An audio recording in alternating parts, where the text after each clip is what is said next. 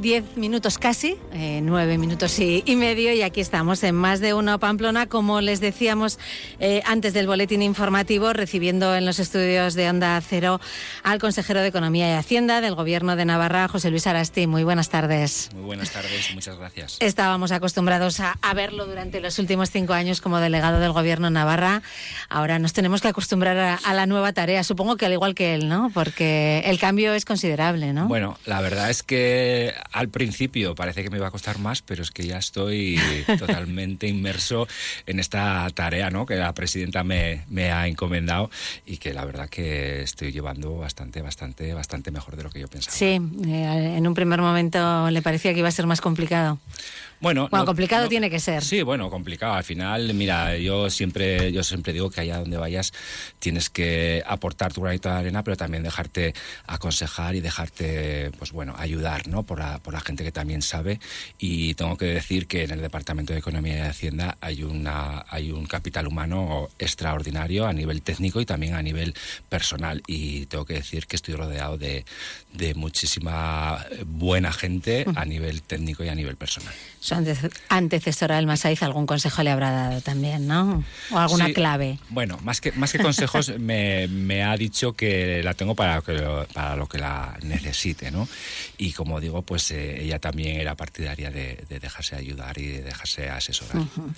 Bueno, viene con el anteproyecto de presupuestos para 2024 calentito, casi no nos ha dado tiempo más que a, sacar la nota de prensa prácticamente, ¿no? Bueno, pues se ha aprobado en sesión de gobierno esta, esta misma mañana, acabamos de hacer la rueda de prensa de, presentación y la verdad que bueno es mi primer eh, anteproyecto de, presupuestos y estoy contento no estoy contento por, eh, por el trabajo que se está haciendo porque a pesar de que en un año normal en un ejercicio normal todo este trabajo lo tendríamos que haber tenido ya hecho para finales de, diciembre no para que entrase en vigor el 9 de enero pues como todos sabemos los inicios de legislatura son complicados no y aquí sí que tengo que agradecer el trabajo de toda esa gente que hay en el departamento que durante las Navidades ha tenido que dejar de lado a lo mejor su, su, ocio ¿no? y dedicarse pues eh, más intensamente a poder hacer todos los trabajos preparativos para poder llegar al día de hoy de la aprobación de este anteproyecto de presupuestos. Ayer precisamente lo comentábamos con el secretario de organización del partido, también del consejero del Partido Socialista de Navarra, con Ramón Azorriz, que ha sido han sido unas navidades de bastante ajetreo. Bueno, él por otros motivos, ¿no? Eh, no sé, no sé si, si, de manera premeditada o no, pero es verdad que ha estado en el, en el, candelero igual más de lo que le hubiera gustado, pero es que los tiempos políticos son los que son y tampoco elegimos las, las, las, consecuencias, ¿no? O el interés que puede suscitar determinadas, determinadas acciones políticas. Pero bueno, también han sido eh, navidades, mm, bueno, activas porque también, por otro lado, estaba la negociación, ¿no? Para estos presupuestos y las conversaciones. Eso es bueno, las negociaciones llevamos ya a lo largo del mes de diciembre pero ojo, no solo las negociaciones con partidos que, que puedan apoyarte en, el Parlamento, sino negociaciones internas con los propios compañeros de, gobierno, que muchas veces se pierde de vista, pero son las más complicadas. Ah, ¿eh? sí, a ver, a ver, vamos a indagar un poco en eso.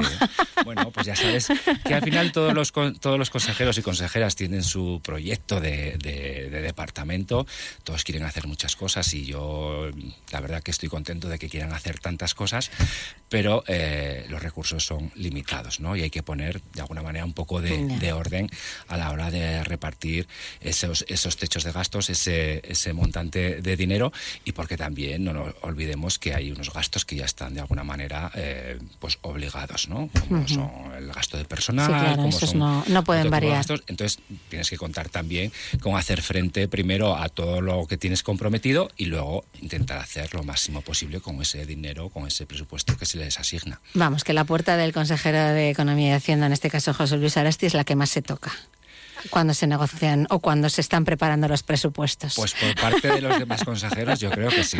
Este teléfono... Eh, no para, ¿no? No para. Mm, ¿Algunos se ha enfadado? Sí. ¿Sí? ¿Quién? Bueno, es, es, mejor no entrar en detalles, pero al final es lógico porque tú cuando tienes unas, unas pretensiones a la hora de desarrollar tu proyecto, pues eh, a lo mejor eh, la gestión de las expectativas mm. también hay que tenemos que ser conscientes de que la tenemos que, hacer, ¿no? Entonces es eh, evidente que entre compañeros y más cuando, cuando hay confianza y cuando hay esa lealtad, ¿no? Pues eh, hay conversaciones y hay palabras que a lo mejor eh, suenan un poco más alto de lo que deberían, pero al final explicando cuál es la situación, todo el mundo entiende que hay que poner orden en ese reparto. Bueno, unos, un anteproyecto de presupuestos para 2024 que asciende a 6.355 millones de euros. Eh, es, un, es superior al anterior presupuesto, un 10%. Sí, no llega, no llega a un 9,2%. Estamos hablando de, de, un presupuesto expansivo, ya, ya lo dijimos eh, cuando se aprobaron a finales de octubre el, el, techo de, el techo de gasto no financiero, donde también ahí se incrementaba. Y bueno, al final esta cifra, como también he dicho esta mañana, viene de alguna manera ¿no? motivada pues por toda esa responsabilidad fiscal también de, de los ciudadanos y ciudadanas navarras, ¿no? que hacen, que cumplen con su, con su compromiso fiscal y también del trabajo de, este gobierno, ¿no? Un trabajo que yo creo que, que es riguroso y que hace que podamos estar hablando otra vez de un presupuesto expansivo y no sé si los próximos podrán ser así, pero de momento eh, vamos a trabajar con este, con este presupuesto que nos va a permitir seguir ahondando en ese proyecto de gobierno, ¿no? en políticas, políticas sociales y sobre todo incidiendo en inversiones pues, en salud, en educación, en derechos sociales, como digo, y en infraestructuras. No debe ser fácil hacer unas cuentas eh, a un año vista teniendo en cuenta eh, el, contexto económico ahora mismo, ¿no? Efectivamente, eso también lo estábamos hablando esta mañana mañana, porque eh, más allá de que tú cuando inicias todo el proceso de elaboración de presupuestos todavía no tienes los datos finales ni tanto de la recaudación ni de, ni de final de año y por tanto trabajas con, con previsiones ¿no? de cómo va a ser, tengo que decir que es verdad que, que los modelos de previsión con los que trabaja el, el eh, el Departamento de Economía y Hacienda son muy, muy fiables y están avalados por organismos como, como AIREF y eso nos permite trabajar de manera, de manera responsable. Pero, como dices, en el contexto de esta incertidumbre, ¿no? de tanto conflicto internacional que, igual en otros momentos o en otras décadas no afectaba tanto a la local, pero ahora sí que afecta, pues es complejo llegar a, una cifra ¿no? de, de presupuesto y poder gestionarla. Eh, también en la presentación de esta mañana se ha dicho ¿no? que buena parte de, ese gasto va a parar a la parte social, que quizás es la que más eh, nota en su día a día el ciudadano, ¿no?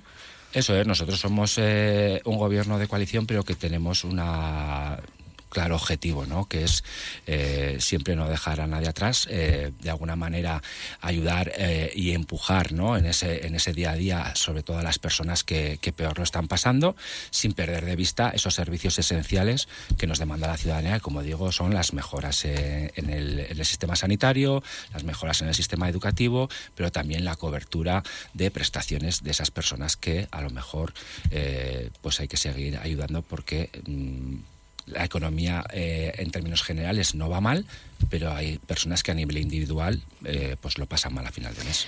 La economía creo que en términos generales a todos nos cuesta más llegar a fin de mes, en mayor o menor medida, ¿no? O quizá el sueldo nos da para menos de lo que nos daba antes. Bueno, es verdad que la, que la inflación de los últimos tiempos, sobre todo del último año y medio, ha hecho que, que tengamos que reposicionarnos y reconsiderar, sobre todo en las economías familiares, algún tipo de, de gasto. Es cierto que con todas las medidas que se, que se han adoptado a nivel de, del, gobierno, del gobierno central y que también hemos trasladado en el gobierno autonómico, hemos conseguido en poco más de un año pasar de esa de ese eh, em, IPC, o sea, de, perdona, de ese em, eh, inflación, ¿no? Sí. que, que, estábamos hablando de, del 10% hace un año escaso, en agosto de, del año 22, pues ahora manejar unas eh, cifras de un 4% y nuestra previsión eh, de modelo que el año que viene podamos reducir eh, pues bueno, esa, esa inflación y poder llegar a pues por debajo del 3,5%, si puede uh ser. Eh, con las eh, medidas fiscales eh, que ha planteado el, el gobierno, ¿en qué vamos a notar los ciudadanos? Porque a veces em, hablamos de términos que muchas veces no, no acabamos de mm. entender bien, ¿no? ¿Qué es lo que vamos a notar los ciudadanos este año eh, a la hora de pagar impuestos? Bueno, pues lo, principio, eh, lo primero que, abordamos cuando estuvimos hablando del proyecto de medidas eh, tributarias es que es cierto que, hay personas que, que, lo están pasando muy mal, pero también era cierto que en los últimos, en los últimos tiempos a lo mejor nos estábamos olvidando de un sector de la población en el que se estaba teniendo menos cuenta y por esa inflación que, en un determinado momento era galopante, pues todos veíamos cómo estábamos perdiendo poder adquisitivo y creíamos que era de justicia pues eh, acometer esa deflactación de la tabla del IRPF, ¿no? que al final no es otra cosa que intentar anular el efecto de la inflación en nuestras declaraciones de, la renta. ¿no? Y por eso eh, se aprobó en su momento una deflactación del 4% con efectos retroactivos al 1 de enero del 23 y otro 3% de deflactación de cara al ejercicio 24, que lo notaremos en la declaración del año 25. Creíamos que era de justicia también que llegase a todos los ámbitos eh, de la sociedad navarra. Si hablamos de las empresas, tanto la CEN como la Cámara de Comercio insisten en que la fiscalidad eh, eh, de Navarra nos deja en peores condiciones que el resto de comunidades. Dice que hay empresas que tendrían interés en venir y que no lo hacen porque aquí hay peores condiciones que en otras comunidades. Yo en este, en este aspecto siempre digo lo mismo. Primero quiero que, me concreten, a ver qué empresas eh, quieren venir y no vienen por, por la Fiscalía Navarra y qué empresas están pensando en marcharse por la Fiscalía Navarra. La realidad, lo que nos dice eh, el día a día, es que con con los incentivos fiscales, con la apuesta de este, de este Ejecutivo eh, por el tejido empresarial, sabemos pues que hay muchas empresas que tributan muchísimo menos de lo que ese tipo nominal en principio les, les correspondería. Y lo que siempre decimos, eh, o lo que decimos desde, desde el Ejecutivo, que nosotros, las empresas eh, que apuestan por, por fijar eh, negocio en Navarra, por dar empleo en Navarra, por esas inversiones en investigación y desarrollo, son las empresas en las que nos queremos seguir centrando y las que queremos que sigan aportando valor añadido y así nos lo están reconociendo. El impuesto de sociedades sí que es superior, por ejemplo, al de, al de Euskadi. Pero siempre cuando hablamos en términos nominales. Como digo, eh, hay muchos beneficios eh, fiscales, sobre todo empresas que reinvierten sus, eh, sus beneficios, empresas que invierten, pues como digo, en, que hace investigación, que hace desarrollo, que invierte, que invierte en renovables. esas empresas, cuando hacen su, su declaración de en este caso del impuesto de sociedades, salen beneficiadas con respecto a otras comunidades comunidades. Si hablamos de los fondos europeos, los fondos Next Generation famosos eh, se crearon, eh, bueno, con motivo de la pandemia, ¿no? Para, para la pandemia y han sido un colchón importante para, para todas las instituciones. En principio, en esta legislatura no se prevén fondos de este tipo. Sí, en, El, anteproyecto que, aprobamos hoy, es verdad que los fondos REA, que eran los que se crearon con motivo de, la pandemia, ¿no? Y que venían de alguna manera a, cubrir esas necesidades, pues tanto sanitarias y demás eh, se, dan por finalizadas el 31 de diciembre del 23, pero como sabemos el plan de recuperación, transformación y resiliencia está eh, aprobado, se aprobó en creo que en el junio del 21 y tiene su vigencia eh, en primera instancia hasta el 31 de diciembre del año 26, con lo cual todavía, tenemos, tiempo para que se desplieguen, se sigan desplegando esos fondos europeos y este y este presupuesto, el presupuesto del anteproyecto de presupuestos del 24 contempla más de 100 170, casi 173 millones de euros de fondos Next Generation que van a venir también a reforzar pues las, las inversiones ¿no? aquí en Navarra. Y quiero recordar que todavía queda una segunda parte del plan de recuperación que es la, la adenda, ¿no? donde ahí también vamos a tener eh, posibilidades de captar eh, fondos, bien para ayudar a empresas en su financiación o bien para poder apostar por, por proyectos, sobre todo de pues, eh, a nivel verde, ¿no? Que, llamamos.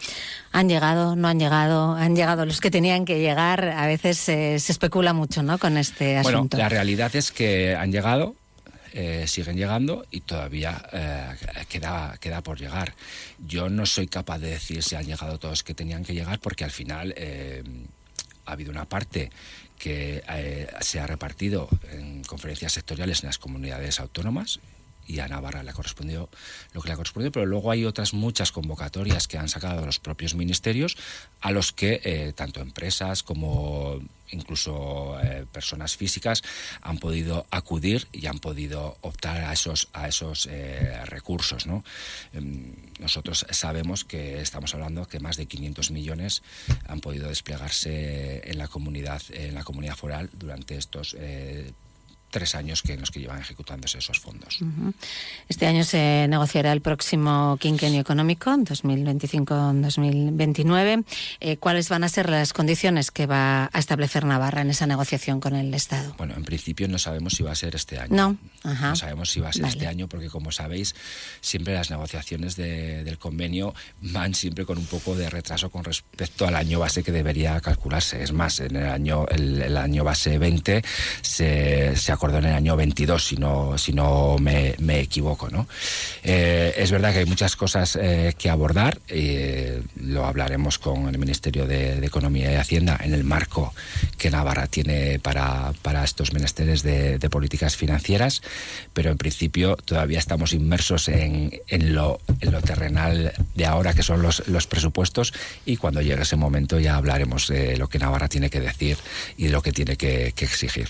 Nos queda poquito tiempo pero en otras negociaciones como las de la investidura de Pedro Sánchez se acordó la condonación de una buena cantidad de, deuda a Cataluña, ¿no? que dejaba en desigualdad eh, de condiciones al resto de, comunidades. En el caso de Navarra, mm, ¿se plantearía alguna medida de este tipo alguna vez? Bueno, en principio tengo que decir que no se dejó en, en, inferioridad de condiciones a ninguna comunidad porque se entró eh, en, una proposición en la que todos, todas las eh, comunidades que estaban incluidas dentro del Fondo de Liquidez Autonómico, incluso las que estuvieran fuera, iban a poder acogerse, ¿no? Pero es verdad que País Vasco y Navarra tenemos un régimen económico completamente diferente, con lo cual no podemos ni debemos seguir la senda de otras comunidades eh, autónomas. Nosotros tenemos nuestro propio marco de negociación y tenemos nuestra propia forma de, de llevar esas negociaciones y a este efecto diré que esas cuentas que algunos partidos políticos eh, hacen con Navarra, ¿no? diciendo que pues si calculamos el porcentaje de deuda que le van a condonar a Cataluña, pues a Navarra le corresponderían 500 millones, pues yo tengo que decir que eso me parece una mala opción porque de, de facto nos sacaría anularía nuestra ley del convenio económico que tanto defendemos y que tanto eh, practicamos. O sea que de momento que nos dejen así, ¿no? De momento que nos dejen. Bueno, de momento habrá cosas para negociar, hay cosas que, habrá que negociar. Es evidente que lo que no lo que no puede ser es que esa condonación de deuda a otras comunidades tenga eh, una afección al, presupuesto Navarra. Eso es evidente y eso habrá habrá que hablarlo y eh, negociarlo. Pero hay muchas otras cosas en las que no vamos a entrar. ¿Y qué más se puede negociar? Bueno, pues todavía no tenemos encima de la mesa. Déjenos algo para. Que no toca aún. Eso ¿eh? es, no toca. bueno, pues lo vamos a dejar aquí porque el tiempo se nos acaba. José Luis Arasti, consejero de Economía y Hacienda, gracias por habernos dedicado hoy estos minutos aquí en Onda Cero. Muchas gracias a vosotros y muy buenas tardes.